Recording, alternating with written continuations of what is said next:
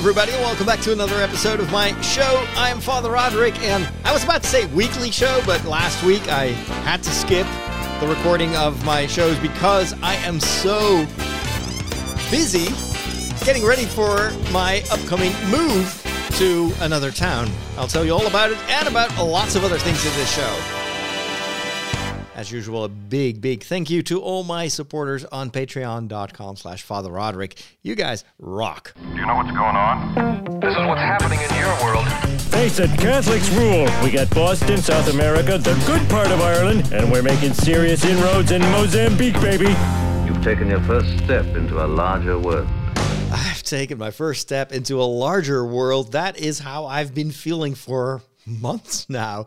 It's like every day is another step, and a big step, sometimes a smaller step. But I'm getting ready to leave Tatooine behind and move to unknown regions of the Netherlands. Actually, now that I think of it, sounds like like an area on on Tatooine. In case you've missed what's going on right now, I am moving. I'm leaving the rectory where I've been living for two years. I'm leaving the city where I've worked as a priest for almost 17 years. And I am going to move to a town uh, that's about half an hour away from here. So, especially if you live in larger countries like Canada or North America or Australia, you're like, uh, so basically you're.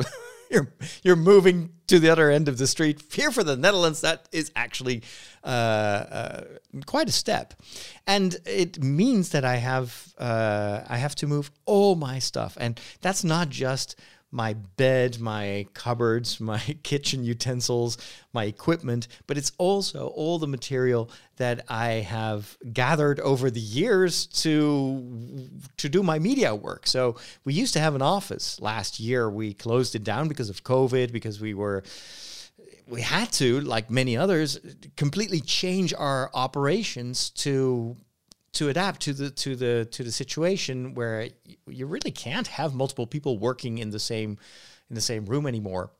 And so basically anything I do right now is either online uh, like for instance recording this um, or I I just go out and take a camera with me and interview people at a safe social distance and then I edit it and uh, and then it's aired on, on TV but there is no need to be working with multiple people in, in the same building anymore which but it still means that I have like multiple desks and computers and tripods cameras all sorts of equipment. And for the past weeks we've been sorting through that uh, and when i say we i mean inge and also hank uh, who you may know if you've ever seen the online masses that we uh, that we uh, stream. Um, he's he's one of the acolytes and the two of them have been a tremendous help in basically helping me get through all the micro decisions. Um, i don't know some of you may be living in where they are for for many many years but if you've recently moved or just a few years ago you may remember that the hardest part is not the physical aspect of packing, it's the decisions. It's like every single thing that goes through your hands and that you put in a box, you have to ask yourself, is this useful? Am I going to use this in the future? Or am I going to take it with me? Am I going to burden myself with all that extra weight? Or if can I can I get rid of it? Can I sell it or give it away or throw it away? Of course, you try to throw away as as little as possible. Um, but in some cases it's just inevitable because sometimes you keep stuff that is no longer that doesn't even work. I mean, I mean, I came across cables from the the olden era of of what was it? These these huge printer cables. You know, this was before USB, and they would have like all these different connectors. And uh, speaking of USB cables, I, I think I must have discovered all, at least forty of them in all sorts of lengths and shapes, and some were broken and some worked. Uh, same thing with HDMI cables, uh, audio cables. Oh my goodness, so much audio uh, stuff. And most of it is no longer necessary since I now work with the Rodecaster, which works really, really well. And for the, the video uh, stuff, I record everything on camera and then I mix it in software. So the actual, like even a mixer is no longer necessary because I used a Rodecaster for that.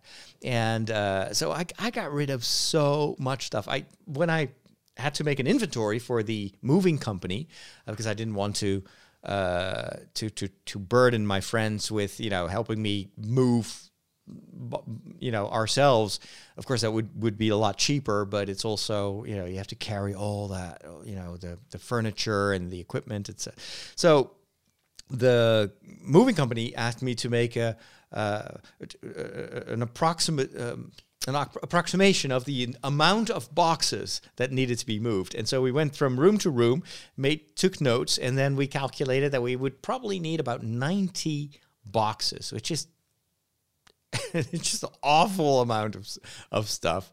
And and I remember that two years ago when I moved here from the previous rectory, I, I remember preaching one day about uh, how that made me think, but what do you really need to be happy? And I, I recall my time when I was walking to uh, Santiago, and the only thing I carried was my backpack with about seven or eight kilograms of stuff. And I never had the feeling that I missed anything. And so I told my parishioners, well, well what if I can just keep what will fit into 10 boxes? And I really thought that I could do it.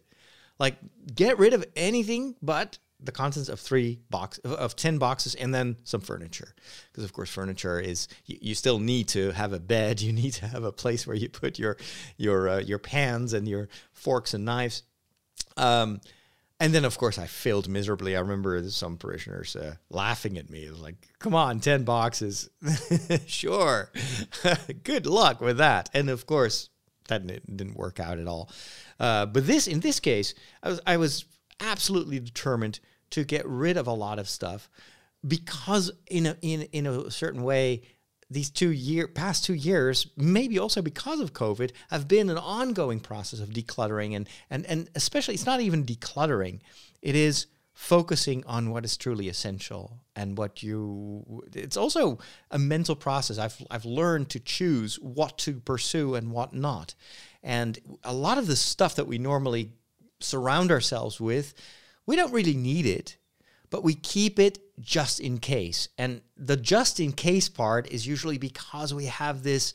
Uh, this idea that well maybe I can still do this or maybe I can do that. I, I remember having an entire or buying a, a whole bunch of uh, tools to because I wanted to learn how to paint, and I was absolutely determined to make that a new hobby of mine. You know, I would start learn how to, I always loved drawing as a kid, so I would I would learn and, and follow some courses and maybe look on YouTube how to how to paint. And then of course I never got around doing that. I didn't have the space, I didn't have the time. And then ultimately I ended up uh, getting an iPad with one of those uh, Apple pencils. So if I want to paint, of course I would do it digitally now because it's much easier. and I can just mess around without causing a mess, literally. So, uh, it's just one example of of, of what of, I had so many ideas and so many like uh, things that I thought, well, maybe one day I will need that. The moment you stop thinking like that, the moment you you choose, well, this is what I need right now. This is what I'm good at. This is what I'm pursuing, and what do I need to make that happen? You can always, in the future, when something new comes around, uh, or when you suddenly have time, you can always get the stuff then, but never keep something for for that just in case stuff, because otherwise you'll end up with a house full of of, of clutter. Um, so for me, the the whole process of focusing has tr- truly helped me over the past two years to reduce the amount of stuff that I need. And I knew that the day would come that I would have to sort through all the equipment and and you know get lean and mean. And that's what we've been doing for the past three weeks. Um, and I am actually, I'm a little bit sad and I'm like super excited that I've been able to reduce the number of boxes that I need from 90 to only 45. Like every, almost everything is packed now. And I've only used half of the boxes. The reason that I'm also a bit sad about that is that I paid for 90 boxes. So I think that if I would make an inventory now, I would get a new quote on the cost of the mo- of, of moving. It would probably cut the price in half.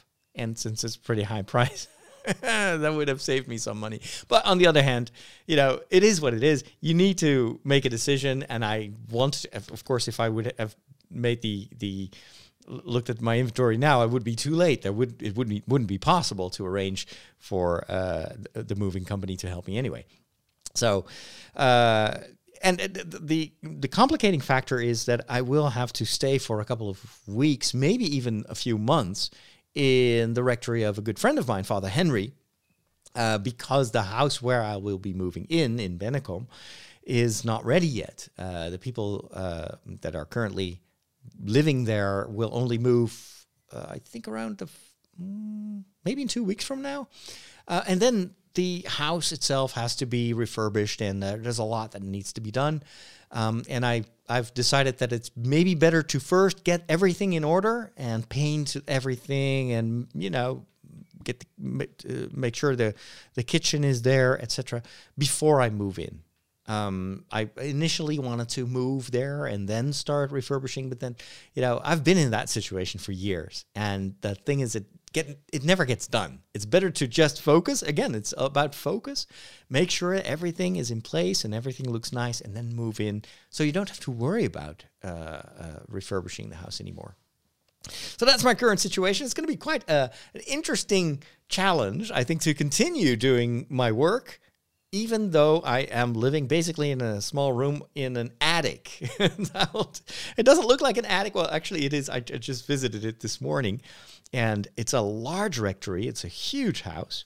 Um, there are in total three students plus Father Henry, who will be living. Well, actually, I'm one of the three people that will be living. So we will be living with four people in that house, um, and uh, the the the attic is so big that they've created three smaller rooms inside the attic. And the funny thing is, the, the, when you step into the middle of the attic, it looks like a, you know, everything is wood and it's dark and it's. But then they they made these kind of boxes inside the attic, and once you step in there, it actually looks like a regular room. A little bit old, but still, uh, you wouldn't you wouldn't believe it that it, you can't tell that you're actually inside an attic. It's so funny. Uh, but anyway, so uh, uh, fortunately, the room has has a. Uh, I was going to say an altar, but that's uh, that's because I'm a priest. Um, a desk, in a certain way, an altar is also a, a table. But anyway, so it's, it's got a desk that is large enough for me to work on. So what I'm going to do is tomorrow, I'm going to bring all my equipment there, including my. You know, I, initially I wanted to just to take a laptop, but now I'm thinking, you know, maybe I will have to stay there for more than a month, maybe two months. I just need my basic equipment. So I'm going to take even my green screen uh, behind me, plus the the what is it? The key lights that I bought from um, was not Logitech, but uh, Elgato. Um, so that basically, whenever I want to stream or whenever I want to record a YouTube video, I can just just you know put up the the green screen and you won't, probably won't be able to tell that I'm in a totally different part of the Netherlands. Uh, that's that's kind of the magic of uh, all this new technology. And then, of course, I won't have to, won't really have to go out and film, but if uh, if it takes a while before I can get into my final home, uh, maybe I'll already start producing shows for uh, for the next season, or maybe international documentaries. We'll we'll see. Um, one thing I'm looking forward to is to actually have time again to do that because for the past weeks it's been so insanely busy. yeah, maybe you can't tell from my voice, but I am so tired. it's every day is uh, 10, 12 hours of work. Um, but we're finally approaching the end. Um, oh, another bit of news, and then i will move on to the movies and TV section.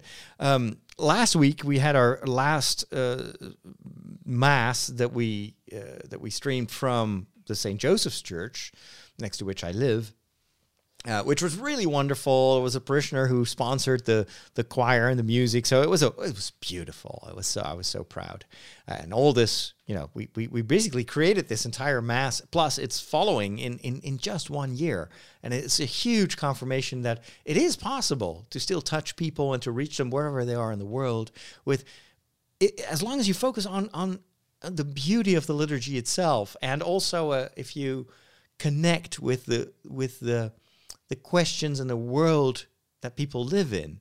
Um, and so I was still last Sunday unsure if I could continue that, because of course I, I will now be just a guest in Father Henry's parish. He already has an international mass, but it's very different in tone and style than what I'm doing. And and if, and I think that what I do it has a has a has a purpose. I mean, it, it serves a community uh, that is important to me, and I think needs its own style. And so, uh, but I wasn't sure how to do that because I don't want to just you know arrive there in the parish and like take over masses or anything, or or I don't, just just celebrate a mass like three kilometers away from another international mass. That would be silly.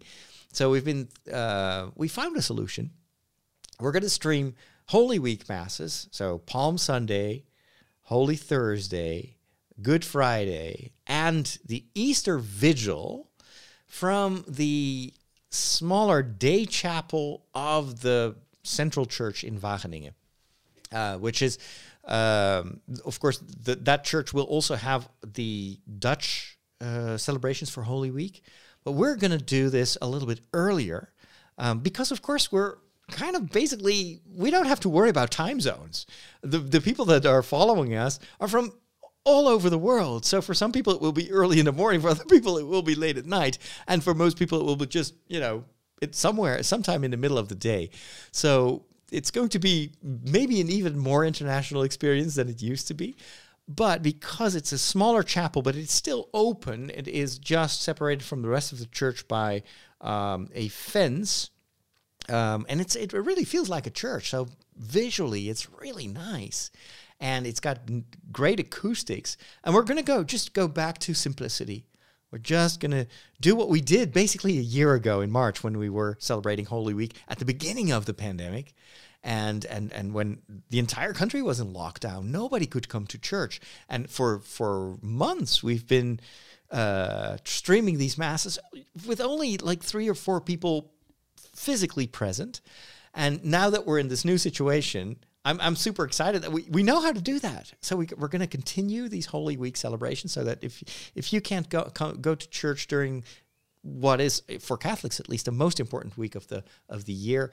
Um, we hope that some of you will be able to still uh, have that you know the uh, um, experience all the all the, the the beauty and and the depth of the liturgy during that week by by following us uh, during those uh, those celebrations online. So keep following us on YouTube, on Facebook, on Twitter, Instagram it's where you will hear uh, when you can, when and where you can watch that. But I'm super excited that we can have con- continuity. Plus, some of the volunteers that have helped me for this past year, and that some, well, many of you are familiar with because they pop up now and then on camera.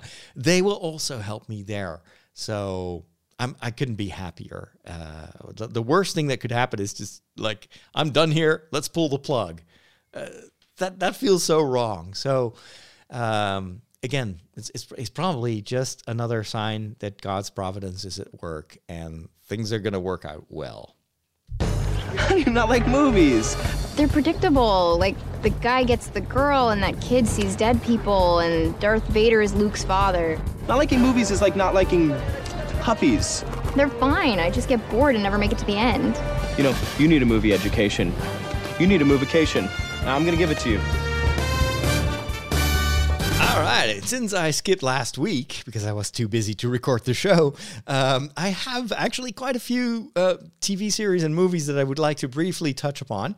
Uh, the first one I want to recommend is a series on Amazon Prime, and I've been watching a couple of episodes of the first season, and I'm hooked. It is really, really good. The show is called Hanna. And if I'm correct, this is based on a movie, and then it was turned into a an action drama television series. The movie is from 2011, and it was actually also published on Prime Video.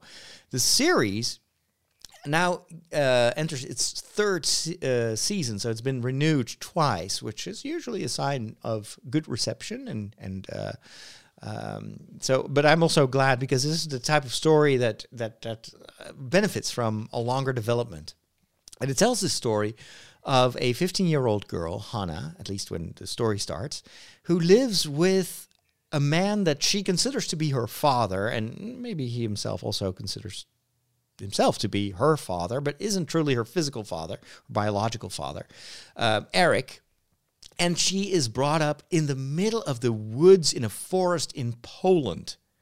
However, she's raised in English, and so the main language of the of the series is English, even though they travel the world. And you see lots of great places in Europe. That's one of the aspects that I love about this series. And at first, I thought actually that this was a European TV show because it felt so un American in a certain way. I don't mean that in a negative way, but it felt very different. Different style, different, diff- even visual style. This is filmed with one of the most beautiful television or beautiful film cameras that you can get. Very, very hard to operate. Uh, costs a fortune. I think it like one camera is uh, uh, twenty five thousand dollars just the camera itself without the lenses. So this is really out of reach of almost anyone. Um, but it, it, it, it, pays off. It, it, it's a beautifully gloomy, uh, gorgeous, gorgeous television series. Um, color corrected. Uh, I, am talking about all these technicalities because that's kind of what I've been studying over the past months. You know, color correction and and, and camera stuff. Um, but you know, from from a visual aspect, this is a really really well done. Um, it's also really it's filmed on location, so the parts in Poland are actually filmed in Poland. They're going to go to the Czech Republic. They're going to go to France, I think. They did replace like a, a Belgian town. They took a French town to kind of and and pretend it was in Belgium, but that that's that's always they do that all the time. Like uh, in other series, they will they will show you something that looks like the Vatican, but it's actually Caserta in Italy, like where, where they filmed the Phantom Menace. That's often used as a kind of stand-in for for for um, for the Vatican, for Vatican City, where, where of course you can't film. Anyway, they do that, and the story is this girl is 15 years old, lives with this Eric in the woods, and is trained as a, almost as a soldier, very shielded from the rest of the world. And then we gradually discover that she was actually part of, and this is here is where it becomes more familiar territory. Uh, she was be, she was part of a kind of like a, a military uh, program where they would uh, convince mothers to give up their children for adoption. And Eric uh, this is all revealed in the first episode. Eric has been working for that organization to recruit these women, uh, usually mothers in a difficult situation that couldn't take care of their uh, unborn child, and he would convince them instead of uh, seeking an abortion to hand over their their children. So in a way that I was a bit surprised by that turn in, in the story. But then these children are basically used as, as fighting machines or raised as fighting machines. They're injected with, uh, I think, wolf DNA or something like that. And I mean, it's uh, yeah, it's it's it's a, that's kind of the fictional part of it. But anyway, so this girl is incredibly strong, extremely agile but she doesn't know that her father rescued her. Her father basically fell in love with the mother of Hanna uh, before Hanna was born, and so he he suddenly realizes his conscience starts to work that, that what he's been doing is wrong, and he needs to save at least this one child. So he does, and then raises Hanna. Maybe also partially out of guilt and out of love for the the mother dies. Um, and he feels responsible for this for this child. And so Hanna grows up uh, without knowing her, her, identity and her background, and gradually. Um, he uh, well they have to at one point get away from the from the woods in Poland and then this chase begins because the original uh, secret organization or secret operation is still looking for Hanna was the only child who survived uh, the end of the program because basically after the abduction, uh, everything got shut down, and I think all the children got killed or murdered. And so Hanna is you know, the sole survivor of this this horribly unethical program, and uh, and the rest is so it feels a bit like Jason Bourne, you know, it's there's a lot of uh, trying to escape the pers- pursuers, which it always has been good ingredients for uh, for a for a TV series. The Fugitive, you may remember the, the the movie with Harrison Ford, but that was based on a TV show. And so uh, th- this this is almost a trope in a certain way. This gives it a new spin. It is wonderfully acted. It's very well directed. Also, I think the the show has a female director. I'm not sure if they have multiple directors, but at least you can you can tell that um, in the way the story is told, there are certain. I mean, it's you can feel that there women have been also directing and writing the story. Um, I don't know how to how to explain that, but it's. I think it's, if this were like a classical Hollywood production with just the, the usual male directors, you wouldn't get that type of acting or writing. Maybe I'm a little bit too generic, and but it it's like with Star Trek. You, you can tell that they have way more women writers on board, um, and it, it it it's a different way of storytelling. Um, at least that's my feelings. I wasn't surprised. Was looking this up on IMDb and thinking, oh yeah, yeah, I think you can tell. Um, but but it's really helping, I think, the series. So anyway, Hanna uh, on Amazon Prime. In case you haven't got Amazon Prime, I'm sorry to expand on this topic because you won't be able to watch it. Um, then I rewatched Age of Ultron. This is because I was, uh, as you know, big fan of uh, of WandaVision and uh, I've, I've got some some pushback from some people that didn't really like WandaVision or didn't didn't see why I was so enthusiastic about it. I recently listened listened to two more podcasts that go in depth and, and explain all the details and all the like the hidden Easter eggs and the references and the, the the deeper layers basically of that series and that actually did confirm well helped me to realize why I like the series so much. Let's put it that way. So I can recommend you listen to School of Movies. Uh, they did did a tremendous episode. Uh, School of Movies is a podcast that is uh, produced in the UK. I've been following the the the couple that, that, that records it together for many many years. Um, it is in my opinion, the best movie podcast out there. Um, and they focused, they, they did a, like an analysis of the first season of WandaVision with two other people that each, and each had their experience with grief recent experience with grief. So it was a like a personal analysis of how much the series resonated with the, their own personal process, it, and then combined with a lot of experience and knowledge when it comes to storytelling and uh, uh, and and the, you know the, the and movies and, and, and films.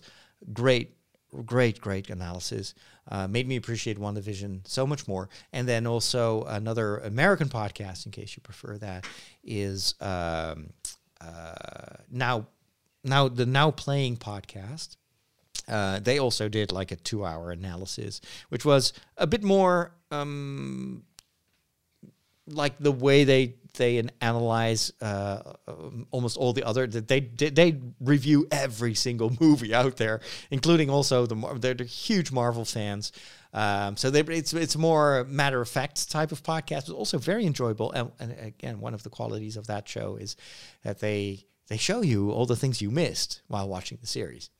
So that's uh, uh, give. They also give you a lot of background information on how the show was made and the choices that were made during the writing and the production of the show. Um, but because WandaVision, of course, features uh, Wanda, I, and I, I've only seen Age of Ultron once, so I went back and rewatched it, and uh, it was not the best Marvel movie, but still interesting. Uh, but it's incredible to see how much uh, Wanda herself as a character has evolved, and how much it, at the beginning I didn't really care for Wanda and her brother. What was his name? Like the super fast guy.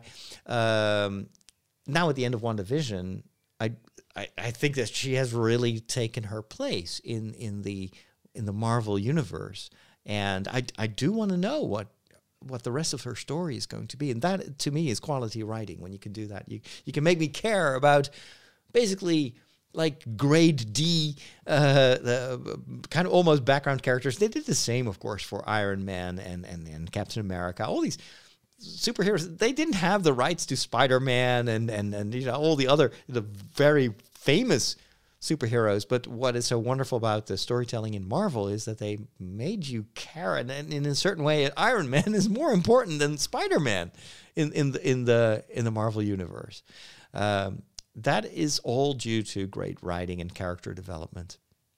Then, from that is a small step to the new series currently on Disney Plus, The Falcon and the Winter Soldier.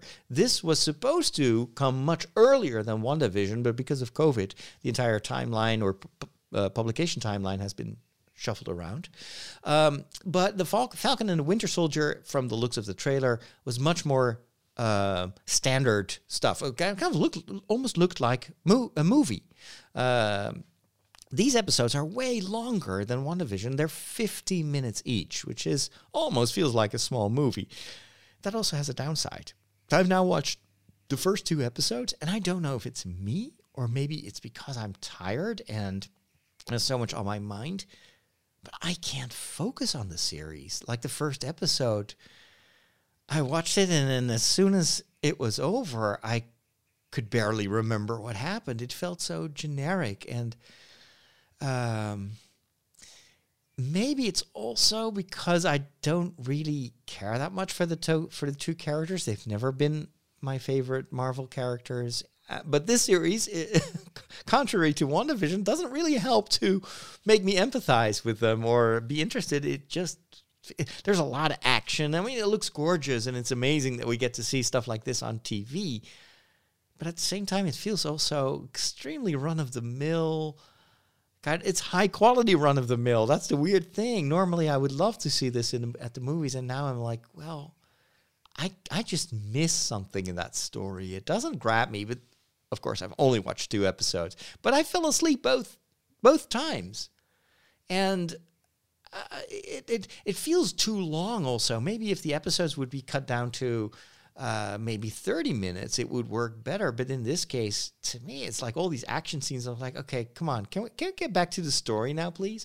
And a, and a lot of it is, is like high octane action, great special effects, and then dialogue, dialogue, dialogue. In boring, visually, it's boring. There's the writing is kind of underwhelming. It's not very funny. It's not, I don't know. It's just, is it me? Let me know in the comments. I'd love to hear your thoughts. But to me, the Falcon and Winter Soldier after WandaVision, it just doesn't work. It's I expected something better, but maybe it's just me. Maybe I'll revise my state. I've been, you know, I I, I I'm I'm known for that. Sometimes I just I'm just not in the mood for a certain story, and then later I get back to it. I'm thinking, well, well, how could I be so negative about it? I love it now, but right now the first two episodes, eh, it's not must see, must watch television, not at all. And I think that Disney, that's actually what they hoped that people would stay subscribed. Well, of course, I'll stay subscribed because it's you know Disney and Star Wars and stuff. But uh, this would not be a um, a selling point if I wasn't subscribed to Disney Plus. This wouldn't win me over. Um, then, of course, this is also the week of the finally the premiere of Zack Snyder's version of Justice League. Four hours. I haven't had time to watch it, honestly. I just, I can't right now. I maybe next week when everything's back to normal after Easter. But no, but no, I can't sit down and, and watch a four hour movie. I will I don't have the energy for that. But I'm happy to say that all the reviews are positive. They're not raving about it, but it has apparently uh, tremendously improved the story of Justice League and and uh, and also makes clear why Snyder actually, at least he knew what he was doing, and it wasn't this kind of rushed job that that that they asked Joss Whedon for. And I think in a way, HBO probably is pretty happy in Warner that that that, that they, can kind of make the world forget a little bit about uh, Joss Whedon with all the controversy lately around his um, his behavior on set. And uh, Snyder, I have to say, I've watched a few um, interviews with him around the release of the Snyder Cut, and he seems like a genuinely nice guy. It's almost weird how nice and friendly he is if you look at the kind of dark the dark stories that this man tells um, but so I'm I'm really looking forward to watching it. Some of my friends have already watched it, and they all are uh, are very positive about uh, about the movie. It's not it's absolutely not perfect, but it's a lot better than the original Justice League. Um, in in in preparation to watch because I've this is all part of this this trilogy of movies, starting with Man of Steel and then Batman versus Superman, followed by Justice League. So I rewatched Man of Steel the other day, and um, I think I I still have the same opinion that I had when I first watched it. I actually liked it. It was it was good. It was unexpected, very different from any other Superman movie uh, made before. Much darker. I loved all the expansion of the of the backstory, basically uh, about his father, about the the, the, the Krypton, uh, the, the, the kind of the, the demise of Krypton. All that I think was done in a very original way. It's not my favorite. I'm, I'm still kind of old fashioned, and I I just the way they visualize some stuff is like Aquaman. I mean, it, yeah, it's great with with uh, Jason uh, uh, Momo, Momo, Momos, whatever his last name is. Sorry about that. Uh, uh, but but it's to me, it's still like so different from the Aquaman that that that, that is part of the of the original comic universe. Um, sometimes it's a little bit too different, maybe. But then again, I'm I'm kind of old fashioned and I'm a bit nostalgic sometimes.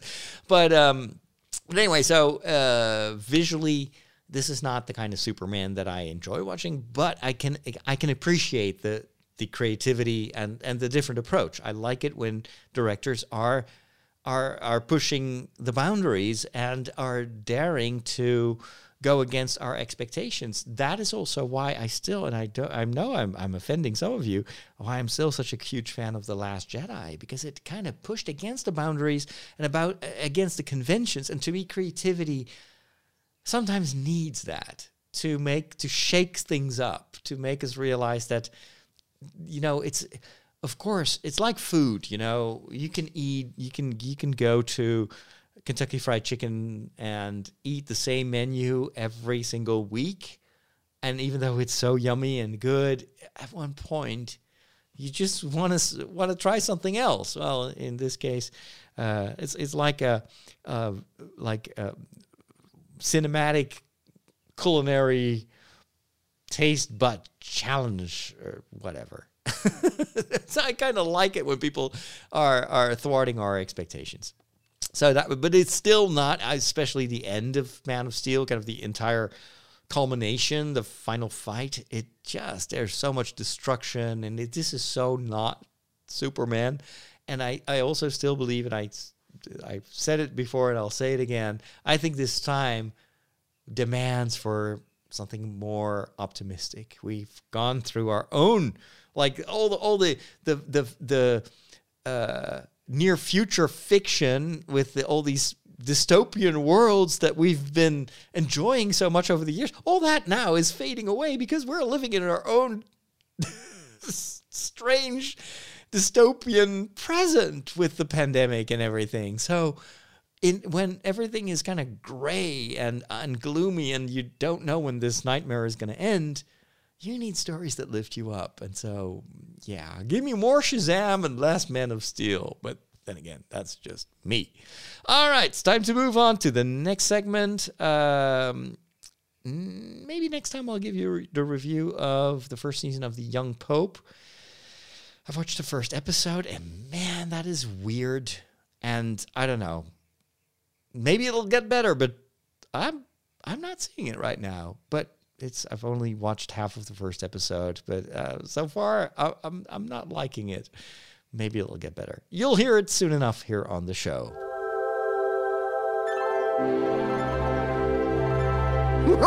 Catholics rock!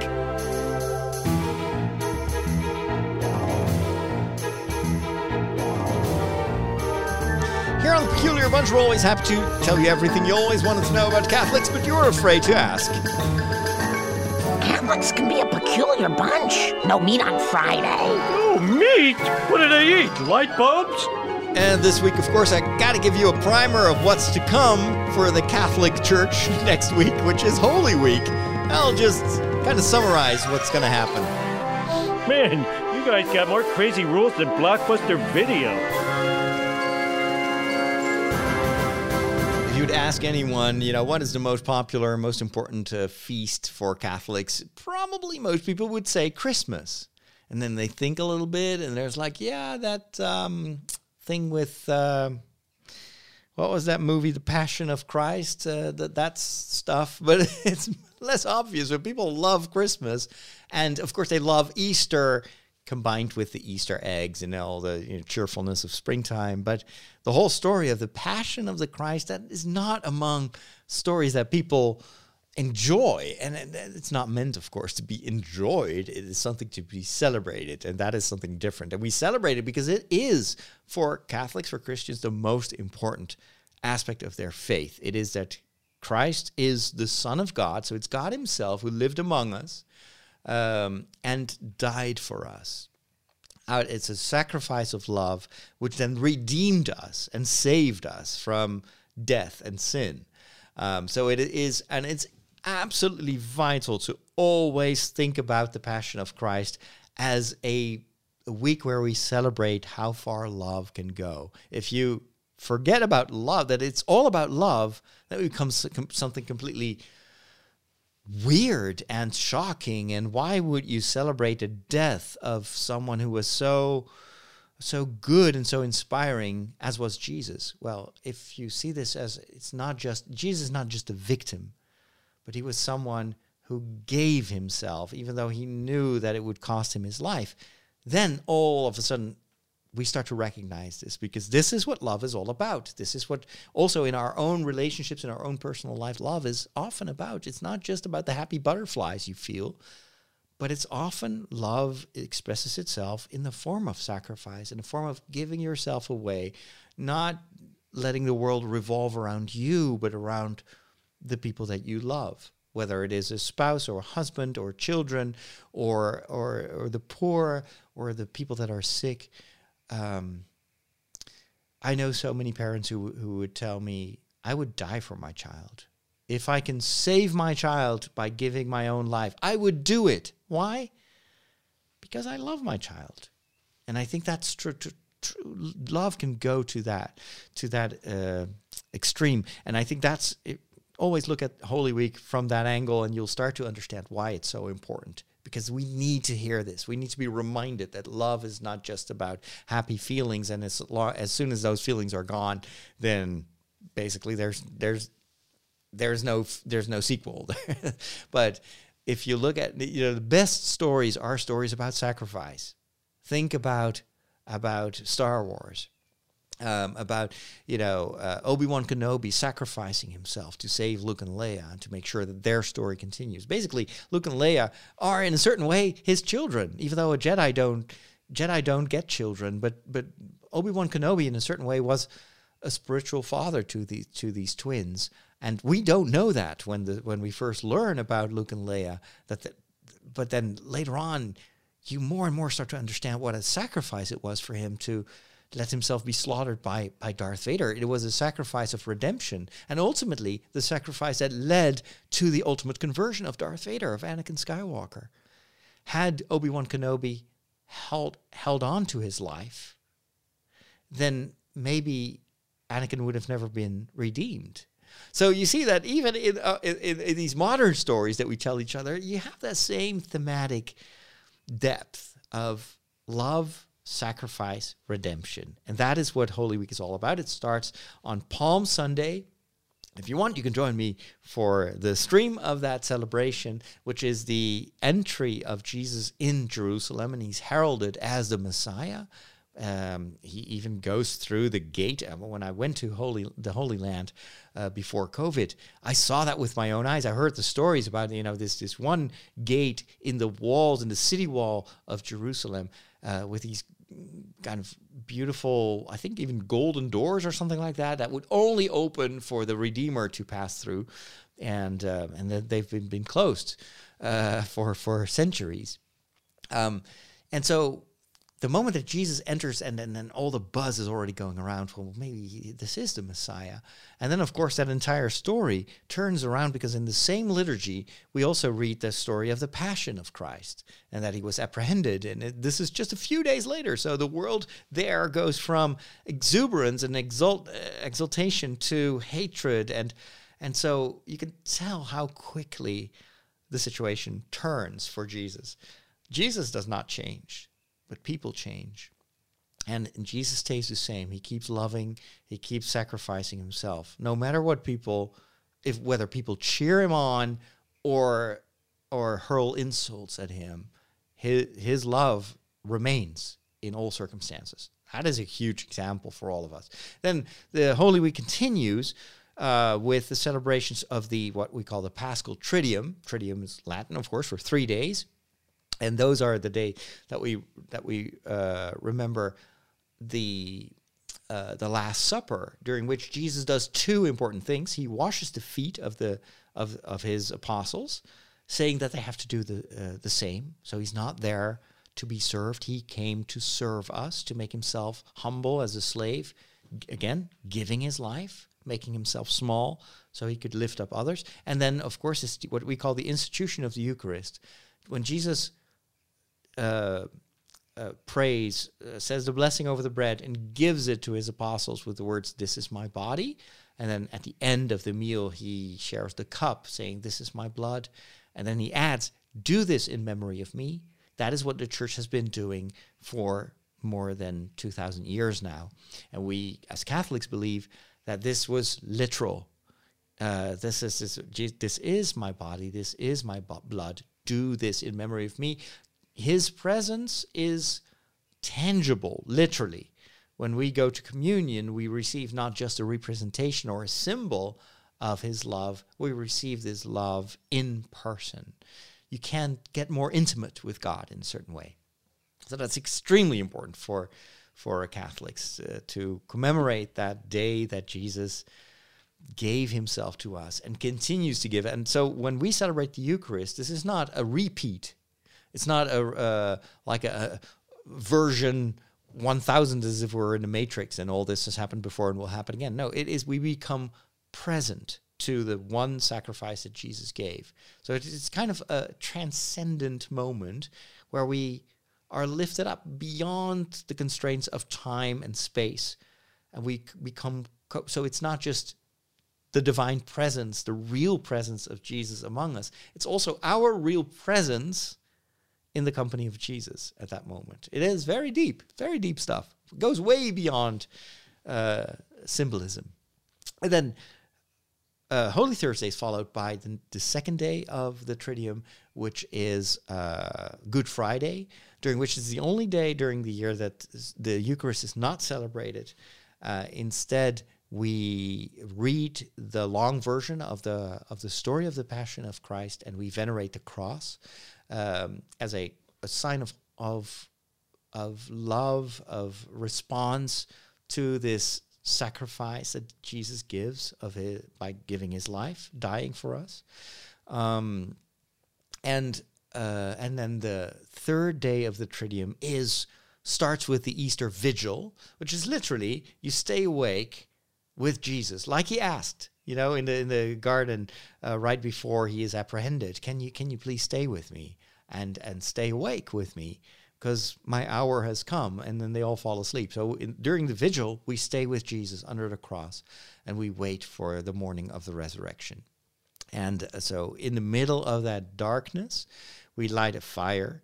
The fire is blessed, and the candle, the Easter candle, is lit by that fire and it's carried into a completely darkened church. Of course, now with COVID regulations and the evening clock, we'll probably have to kind of smuggle this into the day, or it won't be entirely dark. But it, the, the idea is clear. The light of the resurrection shines in the darkness of death and, and sin. And that light has not gone out ever since, and it will continue to guide us through the darkest of times because Jesus has already conquered darkness. And that leads to the morning of Easter, where, of course, you know, the full um, alleluia, the entire the jubilation about the resurrection of Christ and his victory over death um, is, is celebrated. That, in a nutshell, is what Holy Week is all about. When did you become an expert in thermonuclear astrophysics? Last night. The packet the extraction theory papers. Am I the only one who did the reading?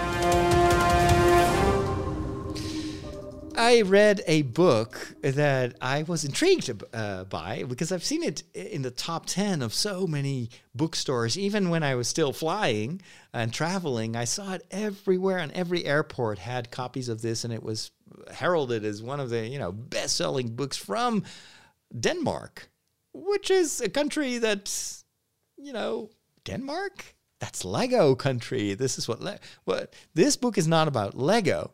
It is about Hygge. And you you you spell it differently. You spell it H Y G G E, but according to Wikipedia, you have to pronounce it as uh, Hygge. Uh, almost sounds like a from a, from a song in uh, Guardians of the Galaxy. Hygge, Hygge.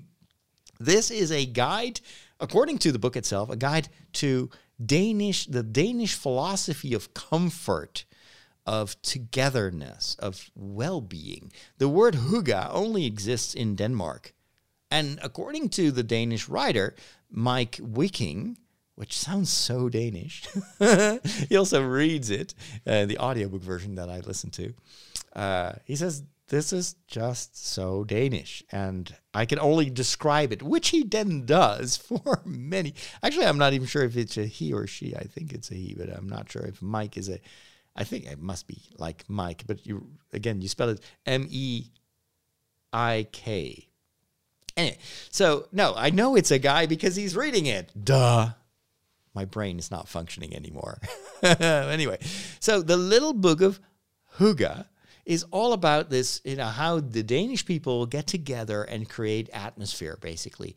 And I was intrigued because we have a similar word, which is not the same word and it doesn't express the same idea, but it is, uh, again, a word that is unique for the Dutch and it's very important to us. And that's the word gezellig. Gezellig or gezelligheid is, well, again, uh, it's hard to pronounce. It's this the the the it's the idea of being together and having a good time, but it's not exuberant. Gezellig is, you know, you just talk about stuff. You have a cup of coffee and some nice cookies or cake, and it's warm and friendly and cozy, and all that is gezellig. Well, hygge is something similar, only it, it's more.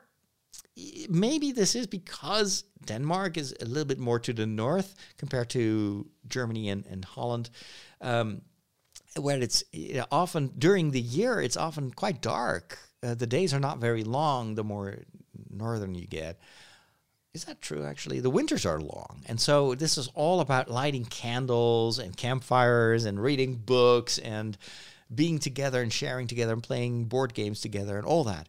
And the, the basically every chapter is like a, a they give examples of hygge, and I think the reason that this is such a success is that we actually kind of somewhere deep down inside we long for hygge in our own lives. We we would like to snuggle up on a couch uh, and have candles all around us and uh, uh, smell roasted chicken from the oven or or freshly baked cookies and then just sit there with a good book and a cup of hot chocolate. That all that is hygge, Um, and so maybe it's not that unique to Denmark. We all kind of long for that, but we also all miss it. We live in such frenetic times where we just, you know, put something in the microwave or we go out for for dinner at a restaurant or fa- fast food. We hardly ever take time to kind of snuggle up and be cozy and feel cozy and read a book. But we know that we should. We know that it's good for us. So if you want to have some more examples on how you, you can create a bit of hygge in your own life and you want to get kind of get a sense there's actually a chapter that talks about the Dutch word gezelligheid and explains the differences and similarities. Uh, but if you want to get a feel for you know things that are important too, I think the Danish and the Dutch are, are in, in a way similar on in, in this respect. Uh, then by all means check out the little book of hygge. The scientifically wonderful world of science. What sort of science? Welcome back, science friends. Well, in the meantime, the Mars rover is still uh, racing around on on Mars. Uh, they're actually trying out, you know, all the different aspects of it, and uh, we don't hear that much about it right now. But it's very cool to know that they are slowly kind of building out, building up this this program, and and. Um, and of course, taking lots of photos and film material. Did you hear the audio from Mars? That was such a genius move to put some microphones so you can hear the the wind on Mars. And it's, I don't know, there's something about the audio that is maybe even more real than just video. The first time I heard those audio recordings, I was like, wow, I can't believe I, if I close my eyes, I'm there. And I'd probably die because of the circumstances there. But um, yeah, I, I hope to see more. That is actually the only thing I need to move on because it's getting late and the light is disappearing, and I'm sitting here in front of a green screen. And I'm very afraid we that soon are on I won't be able to use it anymore. technology. wow. Well, what does that mean? Let's plug it in. It's going to say, hey, I see you plugged in a new device. And it's going to load in the appropriate drivers. You'll notice that this scanner build, whoa. Well, all your technology stuff it just ends in disaster. But there is one more thing. Oh, I'm going to be so dependent on simple technology for the weeks to come, uh, since I have to pack all my equipment, um, and I'm going to return some of the cameras that I uh, that I use from the television, the broadcasting company that I work for. I am going to have to reduce all my tech to just the basics, and I will tell you what I'm going to take with me to Father Henry's rectory, and that I'll be using for the for both streaming, for producing TV, and for podcasting. Um, just a summary of what I'm going to put on my desk first. I'm going to, of course, take my Rodecaster. I'm, of course, going to take a microphone. I'm not going to take the Heil PR40 that I'm currently using, which is a wonderful microphone, but it's also kind of bulky and big. Uh, so instead, I'm going to just re- use a very cheap microphone uh, that I bought a while ago. I cannot remember the name, but it was just one of those very good price quality buys. And uh, the only downside is that it is a little bit um, more sensitive. So if you use it, like it pops a little bit. Like this one does not pop. So I, I like right in front of the Heil PR40, 40, but if I say P Harry Potter, there's not this this boom. Uh, the other microphone has that, so I'm also going to take a pop filter, which basically prevents that from happening. Um, and with the post processing in the Rodecaster, it will probably sound more or less like this one. Maybe not as crispy, but still it will sound good enough. I'm going to take my Logitech Brio camera. I'm going to take my uh, collapsible green screen with me, which is one of the most amazing things that I've ever bought. This is also from Elgato, and uh, you can collapse it. It's like a, an old-fashioned projection screen. Uh, if you've uh, if you're old like me, you may know these from you know those days, those evenings where you were invited by the neighbors to go and see their their um, their photos from vacation, and they would use this collapsible screen. It's very similar, but it's green screen. I'm also going to use the Elgato lights. Put, them on front of uh, in front of me. So basically, it doesn't really matter where I am in the world. It will still look acceptable, and I will have those lights which I lack right now. I'm streaming this also live on YouTube, and uh, it's it, the camera is constantly adapting to the the the light getting lower and lower and lower because I'm sitting in front of the computer basically, and there's a little bit of daylight left, but it's so it's getting grainier, and I don't know, it's messing up my image quality. Um, so that's what I'm going to be able to use to continue to feed my YouTube channel, and actually I'll have more time. So yeah, you definitely want to be subscribed to my YouTube channel. I won't be able to do any Lego because all the Lego is packed. By the way, that is like in half of my boxes, it's Lego. I was shocked to see how much Lego I had accumulated over the past three years. Only three years. There's way too much Lego.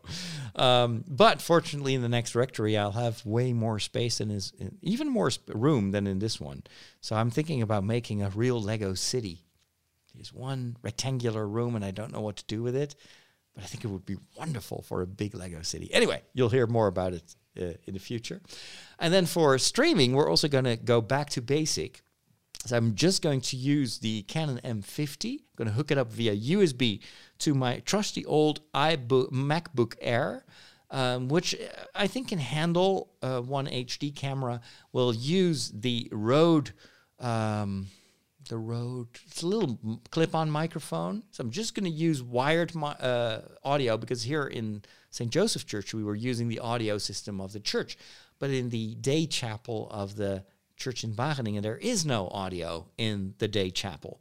So we'll have to do. I'm, I'm basically going to use the same sound solution that I use when you've ever watched my Lego live streams. That's the microphone that I'm going to use. It'll be a little bit of a hassle, but it will do the job. I'm, I'm sure it will do the trick. And I'm going to use my Aputure lights, which are also amazing. I'm so happy I bought those. Aputure, A P U T U R E, uh, is one of the best brands for studio lighting. And I bought uh, three spotlights. Two have a kind of a white color, daylight color, and one you can also turn it to more yellow, so you can create like a nice glow, a nice warm color. Uh, we've been using these for over a year now here in St. Joseph Church, and I'm going to take them to the new chapel and make sure that the lighting is good because light is everything when it comes to video. You can't have decent video without good lights. That's why I always recommend people that are in asking me for advice when it comes to streaming for their, you know, in their parish, make sure that you have good audio and good light. And if the light isn't, don't just use the regular lights you use in church because they're not meant to light the faces. They're usually it's directional light, or it is light uh, with you know wrong colors. Um, it is worth investing in a few good studio lamps if you want to stream, of course. Um, so that's what I'm going to use there. Uh, I, for my own work, I'll probably also take my, well, actually, I'm certain I will take my iPad, and I use the iPad also as a laptop. Uh, I have this clip on Logitech keyboard, which is fantastic. I use it all the time. I never disconnect it from my iPad again. Uh, it turns the iPad into, a, in, into such a versatile uh, it's not really a replacement for the desktop, but almost. And then I'm, I'm also going to take my computer, this this big computer, with me uh, because I just need the horsepower to play video games. Nah, just kidding. I need I needed to edit my uh, my video work. I still have three episodes to edit of my journey to Santiago. And that's all. That's all. Um, and all the rest is in boxes already, and I will only unpack it. Um, well, maybe in two, three months from now. Let's hope it'll all go swiftly. And with that, I need to start wrapping things up. Thank you so much for listening to this episode. If you're a patron, of course, there will be an episode of Father Roderick to the Max. And the next show, the next couple of shows, will be coming from you from my new temporary home in Wageningen, the Netherlands. And if you want to know where that is, just look it up on Google Earth. Thanks for those of you in the chat room. Um, I'll get back to your questions uh, after I'm done recording this show. See you later.